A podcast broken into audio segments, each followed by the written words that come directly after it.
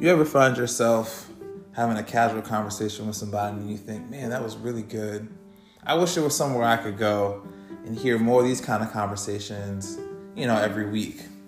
Well, here on the JL podcast, that's something that I like to do. I'm taking a special guest every single week and just spending time having a casual conversation, whether it be current events, social issues, medicine, racism, politics, whatever the case may be, it's always good to sit down with somebody who has a little bit more expertise than yourself and have a conversation and get their thoughts on what's going on. Welcome to the show, guys, and I hope you like it.